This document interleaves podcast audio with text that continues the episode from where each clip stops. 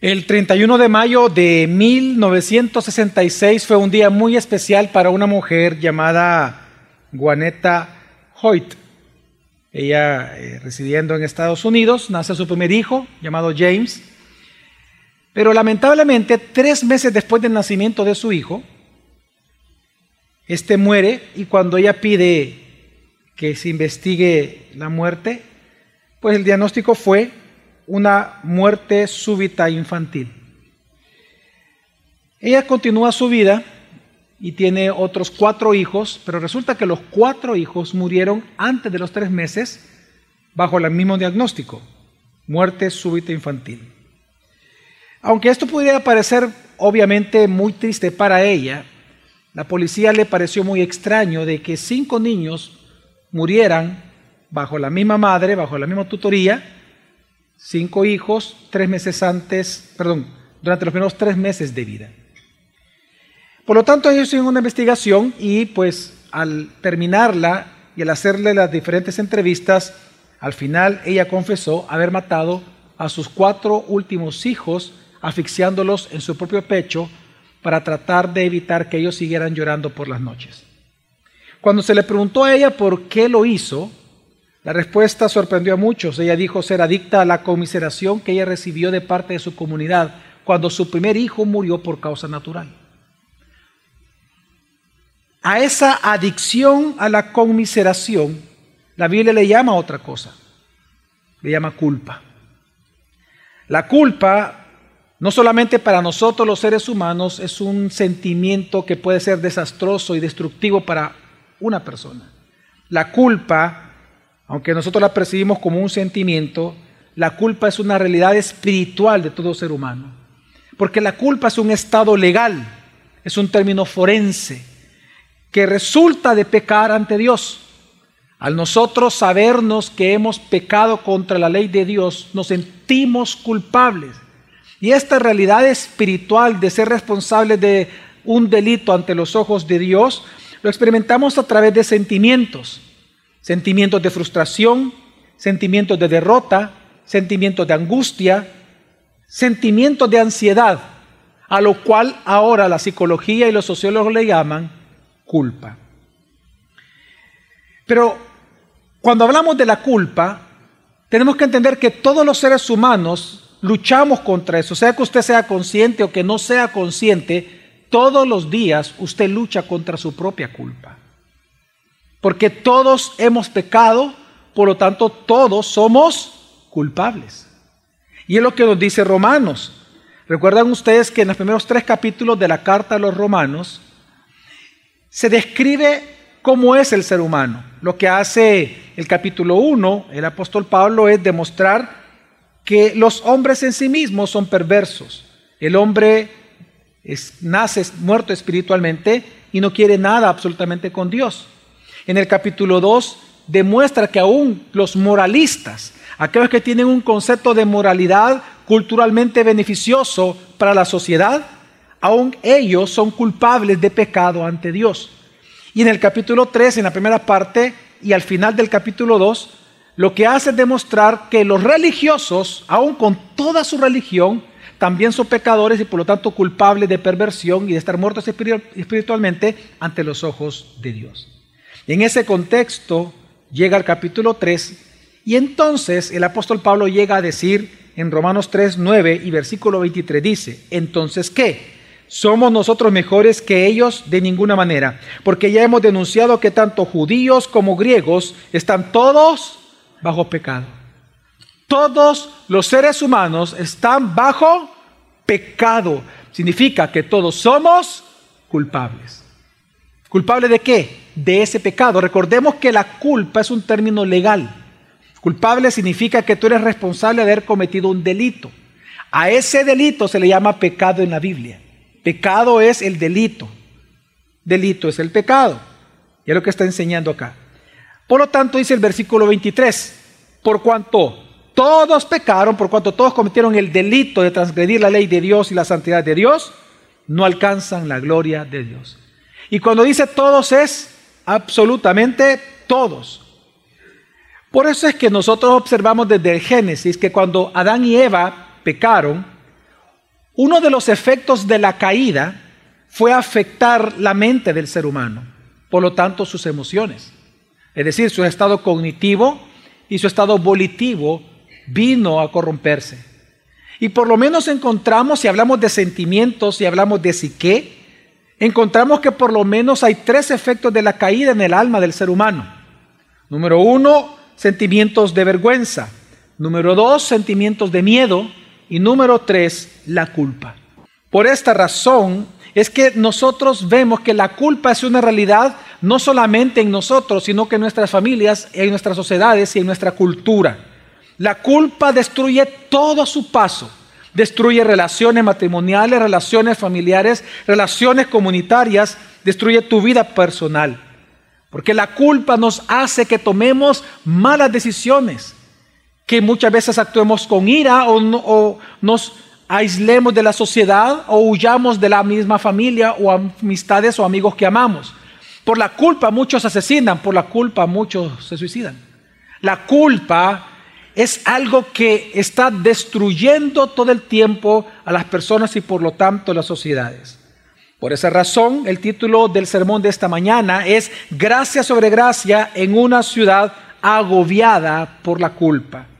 Aunque en esta mañana yo voy a ocupar varios textos bíblicos, básicamente el texto base fundamental será el Salmo 32, en donde a través de este salmo veremos tres realidades espirituales alrededor de la culpa, porque este salmo, el tema principal es la culpa por el pecado y el perdón de Dios de esto. Así que tres verdades espirituales veremos alrededor de la culpa en este salmo. Número uno, los efectos de la culpa, reales, efectos reales de la culpa. Número dos, lo que nosotros los seres humanos debemos de hacer con la culpa. Y número tres, lo que Dios ya hizo con la culpa de cada uno de nosotros. Así que vamos al primer punto y es los efectos de la culpa. Quiero ponerle un poco de contexto lo que es el Salmo 32. Cuando el rey David, usted recordará, el pecó de adulterio con Betsabé, realmente ante la ley de Dios, él cometió tres delitos. En primer lugar, él cometió adulterio. Número dos, él mintió, traicionó y engañó. Y lo que Natán, el profeta Natán le dijo, robó la única oveja que tenía, Urías el Eteo. Urías, recordemos, era uno de los valientes de David. Es decir, que David lo traicionó muy duramente a un gran amigo que él tenía, Urias el Eteo. Pero el tercer delito que cometió David es el asesinato. Recordemos que él mandó a matar a Urias para quedarse con Betsabé. Así que encontramos que el adulterio de David no solamente fue un adulterio, como tal no fue un delito, sino que el cúmulo de varios delitos. Lo que demuestra la Biblia es que David después de haber cometido esto, automáticamente él entró en una profunda culpabilidad. No sabemos en qué momento, pero sí lo menciona a través de su salmo. Y fue tan profundo su lamentar y su gemir todo el día que dice que comenzaron a envejecerse sus huesos.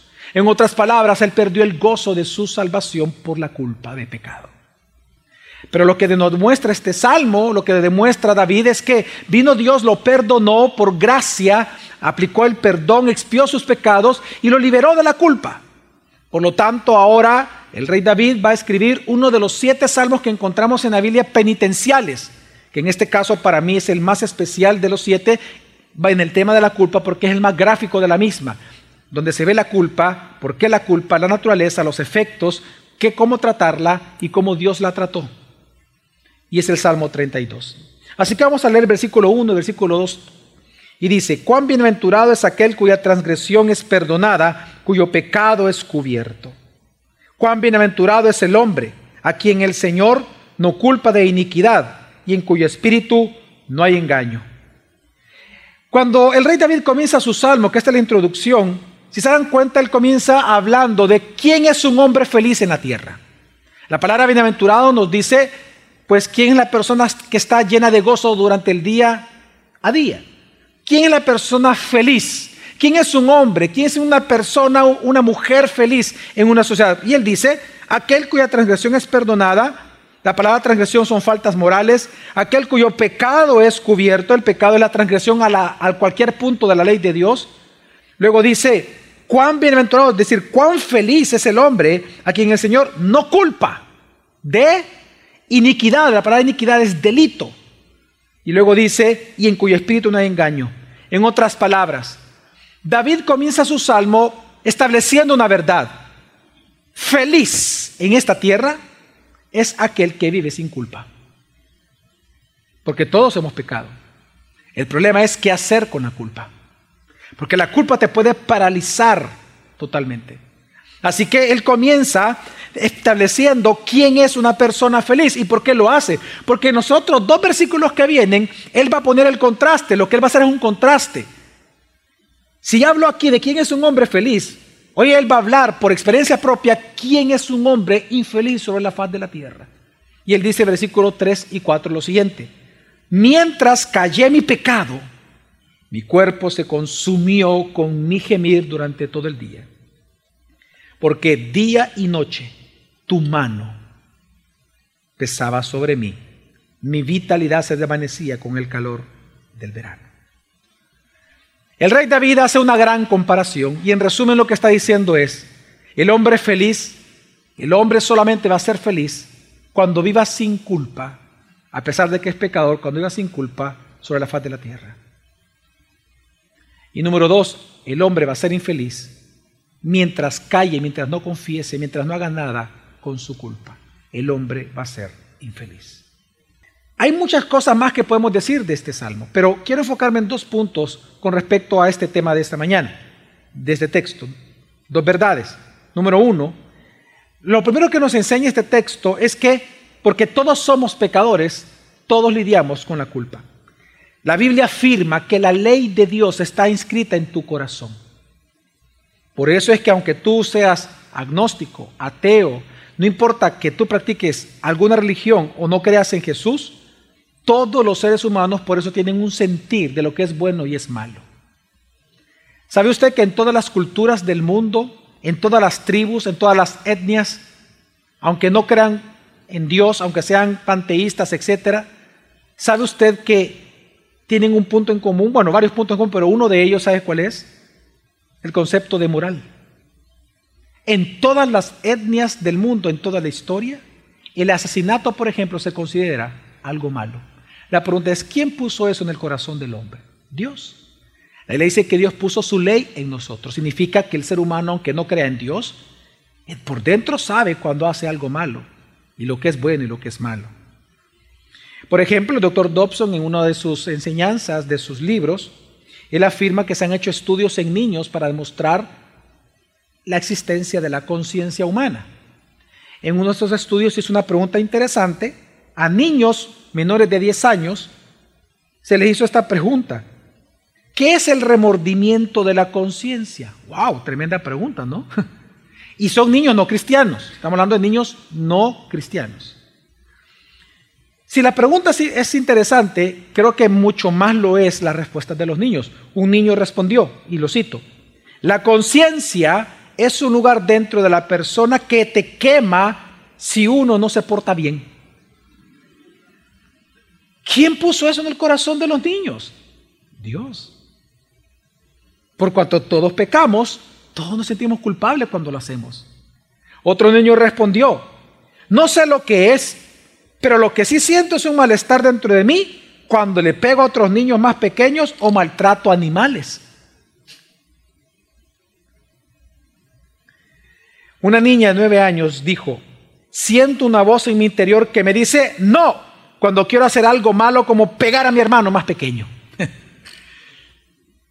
todos somos culpables, porque todos pecamos. Y es lo que está diciendo este salmo todos los seres humanos. ¿Se recuerda lo que dice Romanos 3? No hay justo ni aún uno. Aún a todos nos volvimos inútiles. No hay quien busque a Dios. No hay quien sea justo. Lo segundo que está diciendo este texto es que el no confesar nuestra culpa a Dios es lo que destruye tu vida y la vida de tu sociedad. Dice el rey David, mientras callé mi pecado, mi cuerpo se consumió con mi gemir durante el día. La palabra consumir, su raíz hebrea es la misma para la palabra harapo, destrucción. Es decir, lo que él está diciendo es que su alma fue desgarrada. Su vida comenzó a ser destruida en el dolor de su culpa por no confesar su culpa, reconocer su culpa ante Dios. Y esto es lo que nosotros vemos en la sociedad. En nuestra sociedad, nosotros lo que vemos es una sociedad angustiada, una sociedad ansiosa. Si vemos al salvadoreño, el salvadoreño vive en constante frustración, viéndose como la víctima. ¿Por qué? Porque la culpa es el destructor interno del hombre. La culpa seca tus huesos, destruye tus relaciones, pierde tu mente y hace desvariar tu alma.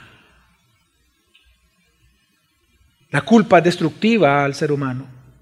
Por la culpa, por ejemplo, ¿cuántos jóvenes han intentado huir de su casa por sentir que ellos han decepcionado a sus padres, aunque sus padres no les han dicho nada? ¿Cuántos por la culpa, en lugar de huir, lo que hacen es huir del mundo entero suicidándose? ¿Cuántos por la culpa lo que hacen es irse de las casas, separarse del matrimonio o divorciarse? ¿Cuántos por la culpa se aíslan de sus mejores amigos o de las personas realmente que aman? ¿Cuántos por la culpa en nuestra sociedad salvadoreña se ofenden verbalmente haciendo ver mal al otro para él sentirse bien de sí mismo? Si algo nosotros vemos en nuestra sociedad salvadoreña es que constantemente los salvadoreños nos acusamos todo el tiempo. Siempre estamos en aquella obsesión de que quién es bueno, quién es malo, lo que es correcto, lo que es incorrecto. Todo el tiempo estamos juzgando eso. ¿Por qué? Porque es una forma que queremos lidiar con nuestra culpa. Todo el tiempo los seres humanos, los salvadoreños, andan buscando quién es culpable de cualquier cosa. ¿Por qué? Porque nosotros somos los culpables. Por eso es que tratamos siempre de hacer mal al otro para tratar de que nosotros nos veamos bien frente a los demás. La culpa es un destructor del alma. Y es algo con que lidiamos en nuestra sociedad. ¿Cuántas personas, por ejemplo, dicen frases como estas? No, es que yo no puedo. ¿Yo para qué voy a seguir? Yo no puedo. Yo no sirvo para esto. Mejor voy a renunciar. Mejor voy a, voy a divorciar. Es que yo no puedo.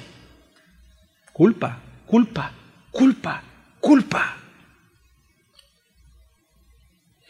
Por lo tanto, la gran pregunta es, ¿qué tenemos que hacer los seres humanos con la culpa?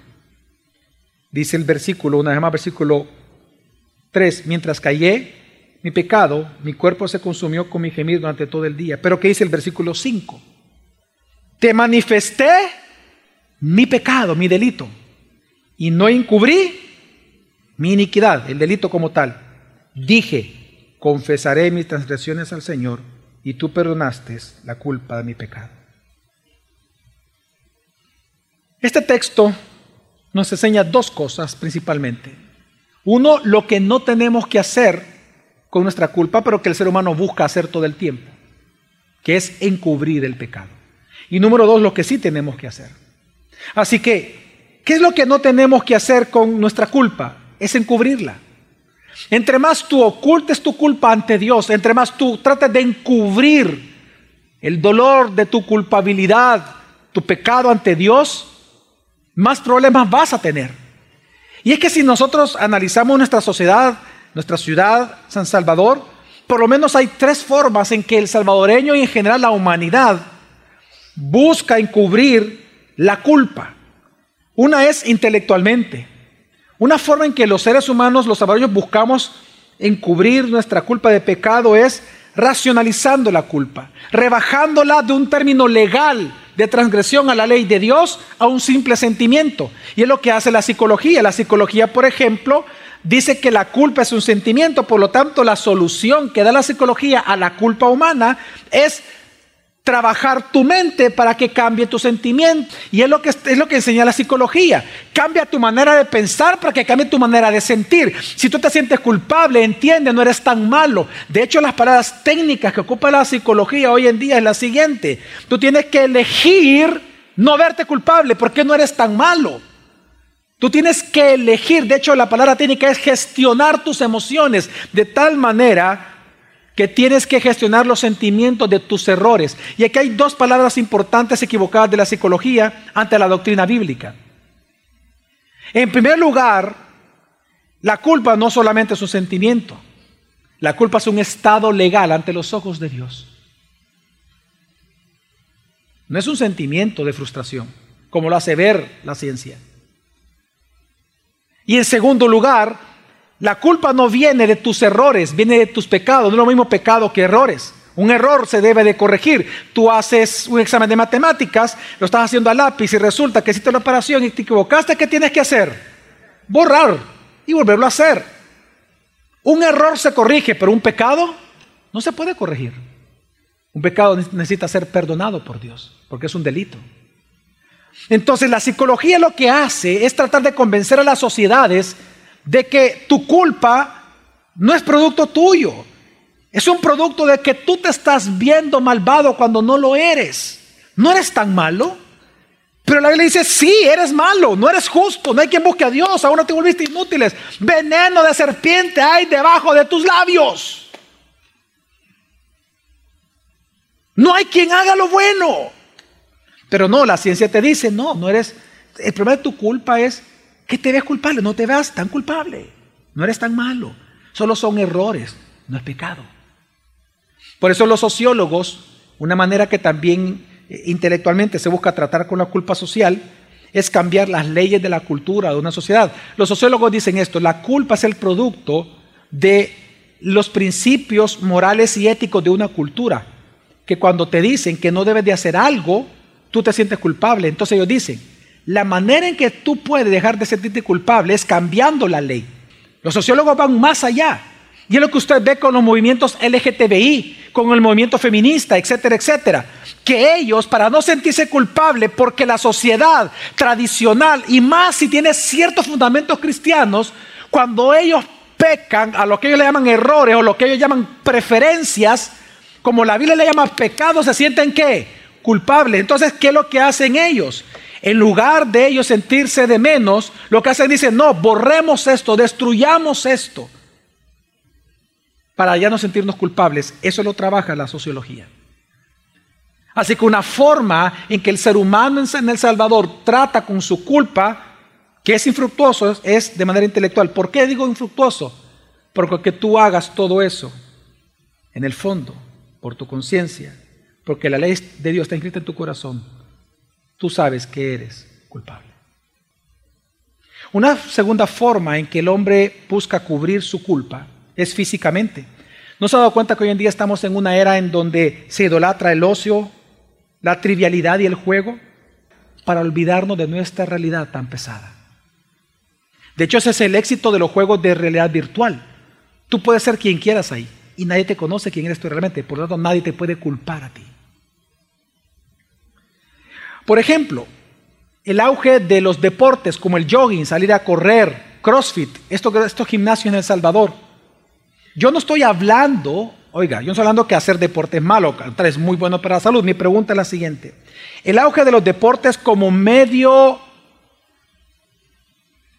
de salud, ¿ese es el objetivo de ellos? Es decir, voy a reformular la pregunta. El auge de los deportes en El Salvador, como el jogging, etcétera, el correr, etcétera. ¿Es solamente por salud? No. ¿Cómo te venden ellos el que tú participes de las carreras? Que participes de tal cosa, que salgas a ¿Sabes cómo te lo venden? Como un medio terapéutico para sentirte mejor de ti mismo. ¿No te has fijado eso? Te dicen, Solo estás tú y el pavimento. Es un tiempo para ti como mujer. Sal a correr. Olvídate de todo. Sé libre. ¿Sabe qué es eso? ¿Sabe, lo que están diciendo todos los eslogan? No te sientas culpable. Distráete con el deporte. Por eso es que hoy en día vemos los jóvenes con una gran cantidad de vicios por jugar, etc. Porque la culpabilidad, una forma en que el ser humano naturalmente hace con su culpa es olvidarse de ella, a través de medios físicos. Suicidio, el alcoholismo, por ejemplo, es un método de huida de la culpa. ¿Cuántas personas caen en vicios por olvidar lo que hicieron en el pasado porque se sienten aún culpables? ¿Cuántos padres de familia que abandonaron a sus hijos? ¿Cuántos hombres o mujeres divorciadas después del divorcio comenzaron a fumar para calmar su ansiedad o se enfrascaron en el trago, en la bebida? Por el divorcio. ¿Sabes qué es eso? Culpa. Es tu forma equivocada de tratar tu culpa. Porque sabes que eres culpable de pecado. Y la tercera manera equivocada de tratar con la culpa es, para mí la más peligrosa, es religiosamente, la religiosidad. Desde los pueblos indígenas hasta incluso los griegos con sus grandes escuelas filosóficas, llegaron a practicar de presentar a sus dioses ofrendas expiatorias. Y estas ofrendas expiatorias casi siempre eran seres humanos. Ofrecían sacrificios de sangre para calmar la ira de sus dioses, porque según ellos estaban enojados, porque ellos eran culpables. El catolicismo hasta el día de hoy, incluso después del concilio de Trento, quedó reforzado. Hasta el día de hoy ellos tienen su sacramento para expiar su culpa. Se llama la penitencia. Usted recordará que el catolicismo dice que la, la, gracia justificante, la gracia salvadora viene en el bautismo. Por eso se bautizan a los niños. Ahí viene la salvación, dicen ellos, por la fe de los padrinos, no de los padres, de los padrinos. Entonces, usted recibe la gracia justificante, es decir, usted se salvó, pues, en otras palabras. Pero cuando usted crece, usted comete pecados capitales, le llaman ellos. Al cometer estos pecados capitales, como la mentira, etcétera, etcétera, entonces usted necesita, usted perdió la salvación, aquello que se logró en el bautismo. Entonces, después del concilio de Trento, ellos dijeron que el sacramento para recuperarte esa gracia justificadora es la penitencia. Trece tres rosarios, lea eh, tal parte, ore no sé qué, confiésase delante de un hombre. Pero si tú has practicado eso, si tú te das cuenta después de hacer eso, por un momento tú te sentís aliviado. Pero cuando regresas a la casa y ves a la persona a la cual tú ofendiste, vuelves a sentirte culpable. Porque el problema con las religiones es que por medio de sus mandamientos, tú te sientes tan bueno que tú sustituyes la obra de Cristo por los mandamientos religiosos. ¿Cómo hacen los cristianos evangélicos cuando sienten culpa? Sí, voy a hablar de ti y de mí. ¿Saben qué es lo que nosotros hacemos muchas veces? Activismo. Muchos de nosotros, y se ve mucho en las iglesias evangélicas, que muchas personas le sirvan al Señor no porque realmente están agradecidos, es porque se sienten en deuda con Él. Tratan de expiar sus culpas de su vida pasada o su pecado reciente a través del servicio a Dios. ¿Qué es lo que nosotros tenemos que hacer con la culpa? Si esto es lo que no tenemos que hacer, ¿qué sí tenemos que hacer con la culpa? Es confesar nuestros pecados, pero a Dios. Pecados a Dios. Confesión. ¿Por qué? Él mismo dice, te manifesté mi pecado y no encubrí mi iniquidad. Dije, confesaré mis transgresiones al Señor y tú perdonaste la culpa de mi pecado. Lo que tú necesitas con tu culpa es ser perdonado. Y la única manera que Dios te perdone tu culpa es que tú confieses haber cometido el delito. ¿Sabes cómo se acaba la culpa? Cuando tú reconoces que tú cometiste el pecado ante los ojos de Dios. En ese instante que tú confiesas tus pecados a Dios, no solamente el sentimiento se va, sino que por una obra que ya vamos a hablar, que Dios hace, Él aplica el perdón a tu vida. Y a través de su gracia tú puedes ser declarado no culpable, lo que la doctrina le llama la doctrina de la justificación. Miren, la confesión es importante entender esto. La confesión es un producto del arrepentimiento. Y lo digo porque lo que vemos acá. Cuando David dice que él confesó su pecado, eso demuestra que él se arrepintió. Y yo creo que es importante entender que no es lo mismo remordimiento que arrepentimiento. Lo digo porque el apóstol Pablo dice, hablando de este tema, dice en Corintios, a los Corintios, su carta a los Corintios dice, que la tristeza según el mundo produce muerte, eso es remordimiento. Pero la tristeza según Dios produce arrepentimiento. Cuando tú te sientes culpable, tú tienes, tú tienes la tentación, vas a tener siempre la tentación de ubicarte en el remordimiento. Pero lo que está diciendo el Salmo es que tú tienes que arrepentirte. La confesión es producto del arrepentimiento. ¿Por qué? Por lo siguiente. La diferencia radica en esto. El remordimiento te lleva a sentir pena por ti mismo. Así tú puedes identificar si lo que tú sientes es remordimiento o es arrepentimiento. ¿Cómo saberlo? El remordimiento siempre te va a llevar a sentir pena por ti mismo. Tú te enfocas en el lío en que te metiste. El, remordimiento te enfoca en el lío que te metiste, en el dolor por lo que perdiste o en el dolor incluso de lo que hiciste. Mientras que el arrepentimiento no te enfoca en el lío en que te metiste o el pecado incluso que cometiste. El arrepentimiento te lleva a sentir el dolor por haber ofendido a Dios. Hay una gran diferencia. Hermanos, hermanas, el remordimiento te va a llevar a sentir pena por ti mismo. Dolor por tú haber fallado. El arrepentimiento te lleva a sentir dolor por haber ofendido a un Dios santo. Y esa es la gran diferencia entre remordimiento y arrepentimiento. Y es que el arrepentimiento te lleva a ver que el pecado es más que transgredir la ley de Dios. El pecado es transgredir también la santidad del dueño de la ley. Es que si le preguntamos a un, a un cristiano promedio, ¿qué es el pecado? Ah, transgredir la ley de Dios. Sí y no. Sí en el sentido etimológico, pero es insuficiente. Porque la transgresión, es decir, tú pecas no por haber cometido una infracción. Tú pecas porque te rebeldizaste contra Dios. El problema acá es que la transgresión no solamente es hacia la ley, sino al dador de la ley, es decir, a Dios. Así que en el remordimiento, hermanos, no hay arrepentimiento de pecado, sino de las consecuencias del pecado. Es la diferencia entre arrepentimiento también y remordimiento.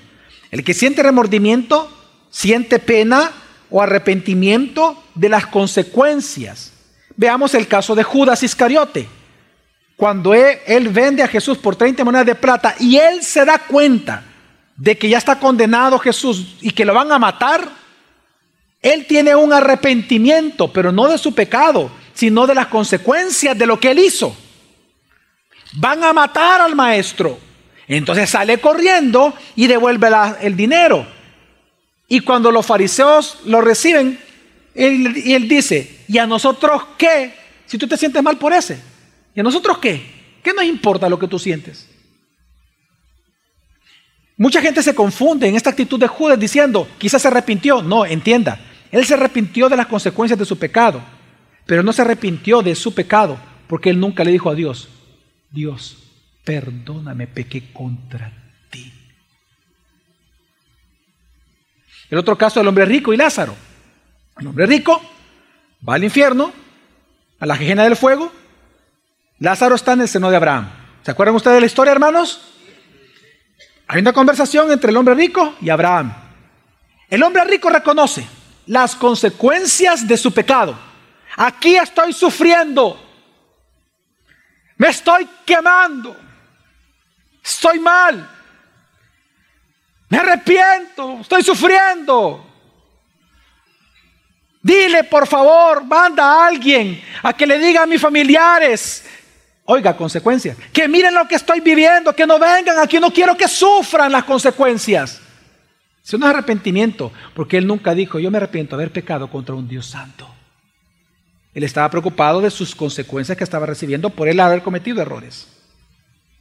La gran diferencia entre el remordimiento y el arrepentimiento es ese, que el remordimiento te enfoca en ti, te lleva a odiarte a ti mismo, mientras que el arrepentimiento hace que odies el pecar ante un Dios santo. Hermanos, todos los que estamos aquí hemos pecado contra un Dios santo. Por tanto, todos somos culpables, no de ofender a otros únicamente, somos culpables de ofender a Dios. Y es que también recuerda algo, cuando tú ofendes a alguien, tú estás ofendiendo al final de cuentas a Dios. Porque, por, qué? Y eso lo dice Romanos, ¿por qué Dios considera una ofensa a tu esposa, una ofensa a tu esposo, una ofensa a tu hijo, una ofensa a tus padres, una ofensa a tu jefe, una ofensa a tus subalternos? ¿Por qué Dios lo considera una ofensa hacia él? Porque cuando tú transgredes a una persona, Tú estás transgrediendo el orden dado por Dios para la vida comunitaria. Al tú ir en contra del orden de Dios, estás en contra de aquel que ordenó eso, es decir, contra Dios. Y es lo que pasa, por eso es que nosotros no es que seamos culpables por cometer pecados, somos culpables por ofender a Dios. Claro, el pecado es una transgresión a la ley. Pero el punto acá es que la ofensa es mucho mayor de lo que tú piensas. No te enfoques únicamente en el hecho, enfócate contra quién lo estás haciendo. Todos somos culpables de pecado. Pero hay algo mayor que eso, que cuando nosotros pecamos, de lo que realmente estamos siendo culpables, es de no desear a Dios. Por lo tanto, tenemos que arrepentirnos de nuestros pecados y confesarlos delante de Dios, porque a Él es que hemos ofendido. ¿Qué hacer con la culpa? Confiésala. Confiésala. Dice el Salmo 32.5, dice al 7, te manifesté mi pecado y no encubrí mi iniquidad. No hice, no encubrí mi delito. Dije, confesaré mis transgresiones al Señor. Y es que mira hermano, cuando tú vienes y confiesas tu pecado ante Dios y ya no te sientes culpable, fíjate, ya no hay nada que te motive a actuar con ira contra los demás, actuar en defensa propia contra los demás a acusarlos para tú te sentir bien de ti mismo. Tú estás tan en paz con Dios que no buscas hacerte verte culpable o no culpable delante de las personas. No te importan. Es más, no te importa que te señalen como culpable. Es como aquella persona, por ejemplo, que tú ofendiste. Y tú lo ofendiste fuertemente, de tal manera que él perdió confianza en ti, o ella. Y resulta que tú viniste, te arrepentiste delante del Señor. Y no has vuelto a hacer ese mismo delito no lo has vuelto a cometer delante del Señor. Tú lo sabes, que tú estás siendo íntegro en esa área. Pero resulta que esta persona por no confiar en ti, todos los días te acusa. Veniste tarde a saber si estás haciendo lo mismo. Ya no me hablaste a saber con quién estás, etcétera, etcétera. El que está perdonado, el que se siente perdonado de su culpa, no actúa con ira, sino que con misericordia. Y le va a decir, ¿sabes qué? yo te entiendo que tú desconfías de mí. Y aunque tú pienses que yo soy culpable, está bien, que quede entre tú y Dios, pero quiero que sepas que Dios ya a mí ya me perdonó. Así que yo te perdono por dudar de mí. Ya, tranquilo. No hay por qué atacar, no hay por qué airarse, no hay por qué autodefenderse, porque delante del juez, del único que te puede condenar en el infierno, Él te ha dicho, eres perdonado. Entonces, ¿qué si los demás te acusan? ¿Quién acusará a un hijo de Dios? Dice Pablo en Romanos 8. ¿Quién nos acusará? Ninguna condenación ya hay para los que están Cristo Jesús. Así que confiesa tu pecado al Señor. Ahora, la pregunta es, ¿sobre qué base, pastor? ¿Sobre qué base yo puedo tener la confianza de confesar mi pecado a Dios? Y digo, ¿y sabe por qué hago esta pregunta? Por lo siguiente, para que vea lo, complejo que es esto, lo, que, lo complejo que es el perdón de Dios. Supóngase que usted cometió un delito, usted asesinó a alguien, y usted es llevado a juicio aquí en El Salvador, en un tribunal. Resulta que ahí está el fiscal, resulta que le comprobaron a usted que usted cometió el delito, están las pruebas. Por lo tanto, usted decide confesar y declararse culpable usted mismo. Y entonces usted viene y le dice al abogado, mira, yo quiero dar mis últimas palabras aquí, en el juicio, y me voy a declarar culpable. El juez viene y usted le pregunta, ¿cómo se declara usted, el acusado? Y usted dice, culpable. Pero, por favor, señor juez, déjeme decir algo. A todos los que están acá, a los del jurado, y a usted, señoría, quiero decirle lo siguiente. Sí, yo cometí el delito. Yo cometí el asesinato, hice esto, hice esto otro, estas son, este es el arma, lo hice con esto. Pero quiero pedirles que a pesar de eso, ustedes me perdonen y que me dejen libre. ¿Por qué? Porque si ustedes revisan mi pasado, ustedes se dan cuenta que yo fui un, un ciudadano ejemplar. Nunca antes había hecho eso. Mis obras buenas superan esta única obra mala. Nunca maté nada. Nunca hice daño a nadie, nunca mentí, nunca robé, no hice nada. Así que yo les pido en base a eso, en base a que mis obras buenas son más grandes que esta única obra mala que he hecho me dejen ir libre, aunque soy culpable. ¿Usted qué haría? No. ¿Sabe qué haría el juez? Lo siento. Es que esto no funciona así. No vamos a sopesar tus buenas obras con esto. Te estamos juzgando por tu delito, no por lo bueno que hiciste. ¿Sabe por qué le digo esto? Porque con Dios es así. Tú no puedes comprar el perdón de Dios. No hay nada en ti para que Dios se mueva a perdonarte. Entonces, la, por eso la pregunta es bien importante. Si el salmista dice, confiesa tus pecados a Dios y Él te va a perdonar, ahí surge un problema teológico. ¿Sobre qué base Dios me va a perdonar? Porque según yo recuerdo, la Biblia dice que Dios no tiene por inocente a quién? Al culpable. Entonces, ¿sobre qué base Él me va a perdonar? Porque si Él me perdona, o sea, si Él me declara a mí inocente, siendo yo culpable, entonces Él se vuelve un Dios mentiroso. No puedo confiar en Él. Y si Él me declara culpable, ¿cómo Él puede testificar que Él es un Dios misericordioso y lleno de gracia? Entonces esta pregunta es importante. Dios pide que confesemos nuestros pecados para eliminar nuestra culpa, pero la pregunta es sobre qué base Él va a perdonar nuestro pecado. Y eso era la base de la obra expiatoria y de la propiciación de Jesús en la cruz. Amén. Por eso el Salmo 32, 8 al 11 termina diciendo, yo te haré saber y te enseñaré el camino en que debes de andar. Te aconsejaré con mis ojos puesto en ti. No seas como el caballo, como el mulo que no tiene entendimiento, cuyos arreos incluyen brida y freno para sujetarlos, porque si no, no se acercan a ti. Muchos son los dolores del impío, hablando de la culpa. Pero al que confía en el Señor, la misericordia lo rodeará. Alegraos en el Señor y regocijaos. Y también hablando de quien es alegre en la vida. Y regocijaos justos, ya no le llama pecadores. Dad voces de júbilo todos los rectos de corazón. El punto es el siguiente.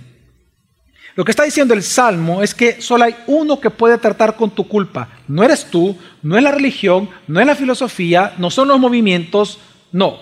El único que puede tratar con tu culpa es el Señor. ¿Por qué? Porque Él como juez es el único que puede declararte justo. Pero la pregunta es, ¿cómo declara justo al culpable Dios? ¿Sobre qué base? El versículo 1 del mismo salmo, no sé si usted prestó atención a una frase interesante que aparece en el versículo 1, así comienza el rey David su salmo. Dice, cuán bienaventurado es aquel cuya, o sea que si pecó, no es inocente, cuya transgresión es que. Ahora, ¿sobre qué base es perdonada? Y dice, cuyo qué, pecado es cubierto. Y ahí está mencionando la obra de expiación. En otras palabras, hermanos, ¿qué está diciendo acá? Lo que está diciendo la escritura es que el perdón de Dios no es gratis. Para nosotros es gratis, pero para Él no. Dios es tan justo que Él tuvo que cobrar la condena por tu pecado, por tu culpa. Tu culpa genera condena, una condena eterna. Pero Dios en su misericordia, Él estableció que hubiera un sacrificio que viniera a ser un sustituto tuyo en la cruz, para que muriendo por ti, sea aplicada a través de la fe esta justicia de Dios manifestada en esa cruz. Y aunque tú eres culpable de pecado, a través de esta obra expiatoria en la cruz, a través del derramamiento de sangre de este cordero, a través de la inmolación de este cordero, tus pecados fueran perdonados. No que eres inocente, no, eres culpable. Pero la condena por esta culpa ya no recayó sobre ti, sino que Dios la hizo recaer sobre tu sustituto en la cruz. Pero esta justicia que Dios logra aquí solo es aplicada a ti a través del don de la fe. Cuando tú crees en esta obra expiatoria del Cordero de Dios y su nombre es Jesucristo. Y esto es lo que habla el libro de Romanos. El libro de Romanos, comencé con el libro de Romanos y quiero terminar con el libro de Romanos. En el versículo 21, dice así, del capítulo 3, versículo 21, Dice así la palabra del Señor, Romanos 3:21. Pero ahora, aparte de la ley, la justicia de Dios ha sido manifestada. Es decir, la salvación de Dios ha sido manifestada. Atestiguada por la ley y por los profetas, es decir, que todos los sistemas de expiación presentados en la ley de Moisés apuntaban hacia alguien. Y dice, es decir, la justicia de Dios por medio de la fe en Jesucristo, para todos aquellos que creen, porque no hay distinción ya. Dice esto porque recuerde que antes, para tú ser parte del pueblo de Dios, tenías que hacerte judío en el antiguo pacto. En el nuevo pacto ya no es necesario eso sino que ahora es simplemente tener fe en aquel que murió por ti, en el cual Dios trae la justicia eterna, y su nombre es Jesucristo. Por eso dice el versículo 23, por cuanto todos pecaron y no alcanzan la gloria de Dios, siendo justificados gratuitamente por su gracia, por medio de la redención, que es en Cristo Jesús. Hermanos, aquí dice varias cosas rápidamente, voy a decir algo de este texto. En primer lugar, lo que está diciendo el texto es que en el nuevo pacto Dios manifiesta la justicia salvadora perfecta en el nuevo pacto, no en el antiguo. En segundo lugar, que esta justicia perfecta se manifiesta a través de Cristo. En tercer lugar, significa que la justificación, es decir, la declaratoria legal de Dios de que ya no eres culpable de pecado, que ya no somos condenados, es aplicada a nosotros a través de la fe. Y número cuatro, que es para todos, que ya no es necesario hacerse un judío como en el antiguo pacto para que Dios te considere parte de su pueblo, sino que son los de su pueblo todos aquellos que son de la fe en Jesucristo como Dios Salvador. Ahora, ¿sabes por qué es importante esto? Aquí la palabra justificación gratuitamente es importante. ¿Qué es la justificación? Es la declaratoria forense, es decir, legal, que por la obra de Cristo Dios te dice, antes eras culpable, pero como creíste en la obra de Cristo, ahora yo te declaro legalmente justo. Es decir, no culpable de tus pecados. No inocente, no, no inocente. Sino que, no culpable. ¿Por qué? Porque él cometió el delito, pero alguien ya lo pagó. Por lo tanto, yo no te voy a cobrar a ti lo que Cristo pagó por ti. ¿Por qué menciono esto? Cuando viene un hombre, por ejemplo, y me dice, pastor, yo trato muy mal a mi esposa. Yo soy irascible. Normalmente los hombres que son así es por su culpa. ¿Sabe qué es lo que yo siempre trato de hablar con ellos? De la doctrina de la justificación. Cuando tú entiendes que es a través de la obra de Cristo en la cruz que tú dejaste de ser culpable, entonces tú puedes vivir con libertad ante los seres humanos porque ya eres libre de culpa ante los ojos de Dios. Pero mientras tú te veas culpable, tú vas a tratar de que los demás no te acusen. ¿Sabes qué hace un cristiano verdadero? Le dice, tienes razón. Es más, ¿sabes qué? Tuviste un 1% de mi perversión. Yo fui peor de lo que tú me estás diciendo. Pero ¿sabes qué? Dios ya me perdonó. Así que si tú me vas a seguir viendo así, cuestión tuya. Pero yo estoy perdonado ante los ojos de mi rey. La culpa la quita la justificación. Pero por eso sigue diciendo Romanos 3 lo siguiente y dice, siendo justificado gratuitamente por su gracia, por medio de la redención que es en Cristo Jesús, a quien Dios exhibió públicamente como propiciación por su sangre a través de la fe, como demostración de su justicia porque en su tolerancia Dios pasó por alto los pecados cometidos anteriormente, para demostrar en este tiempo su justicia, a fin de que Él sea justo, es decir, Cristo, y sea el que justifica al que tiene fe en Jesús. Porque mientras la expiación se enfoca en el pecado, la expiación es el acto de que la sangre derramada sobre el propiciatorio para cubrir los pecados. Mientras la expiación se enfoca en el pecado, en el perdón de pecados, la propiciación se enfoca en la ira de Dios. Con la expiación se te perdonan tus pecados. Con la propiciación Dios deja de estar manteniendo su ira sobre ti. Dios se vuelve favorable para ti. La palabra propiciación significa favor, favorable. Dios se vuelve propicio a ti. La expiación cubre el pecado. La propiciación satisface la ira de Dios. La expiación se enfoca en el pecado, la propiciación se enfoca en Dios. Y esa es la gran diferencia. Ambas son obras redentoras, Ambas son obras legales hechas en la cruz. ¿Sobre qué base usted sabe y está seguro que Dios lo va a perdonar a usted? Va a aplicar el perdón de Jesús en la cruz a usted. ¿Sobre qué base? Sobre la base de que por esa sangre derramada, Dios ya no mantiene ira contra usted. Dios ahora es favorable. Por lo tanto, si él ya, ya no hay ira de Dios para mí, significa que solo hay favor de Dios para mí. Por lo tanto, yo sé que cada día que yo peco, esa culpa que se genera en mí me tiene que llevar a Él. Porque sé que Él ya no me condena. Yo sé que yo ya no estoy condenado. Él me ha salvado. Él es favorable, es mi Padre. Así que mi deber es confesar mi pecado a Él. Entonces yo voy, digo, Padre, pequé contra ti otra vez más. Pequé. Limpia mi corazón, Señor. Yo no quiero ofenderte más. Perdóname. ¿Qué me hace confiar que yo puedo hacer eso? La propiciación. Ninguna condenación hay para los que están en Cristo Jesús. Dios ahora es favorable, Él es propicio a mi necesidad.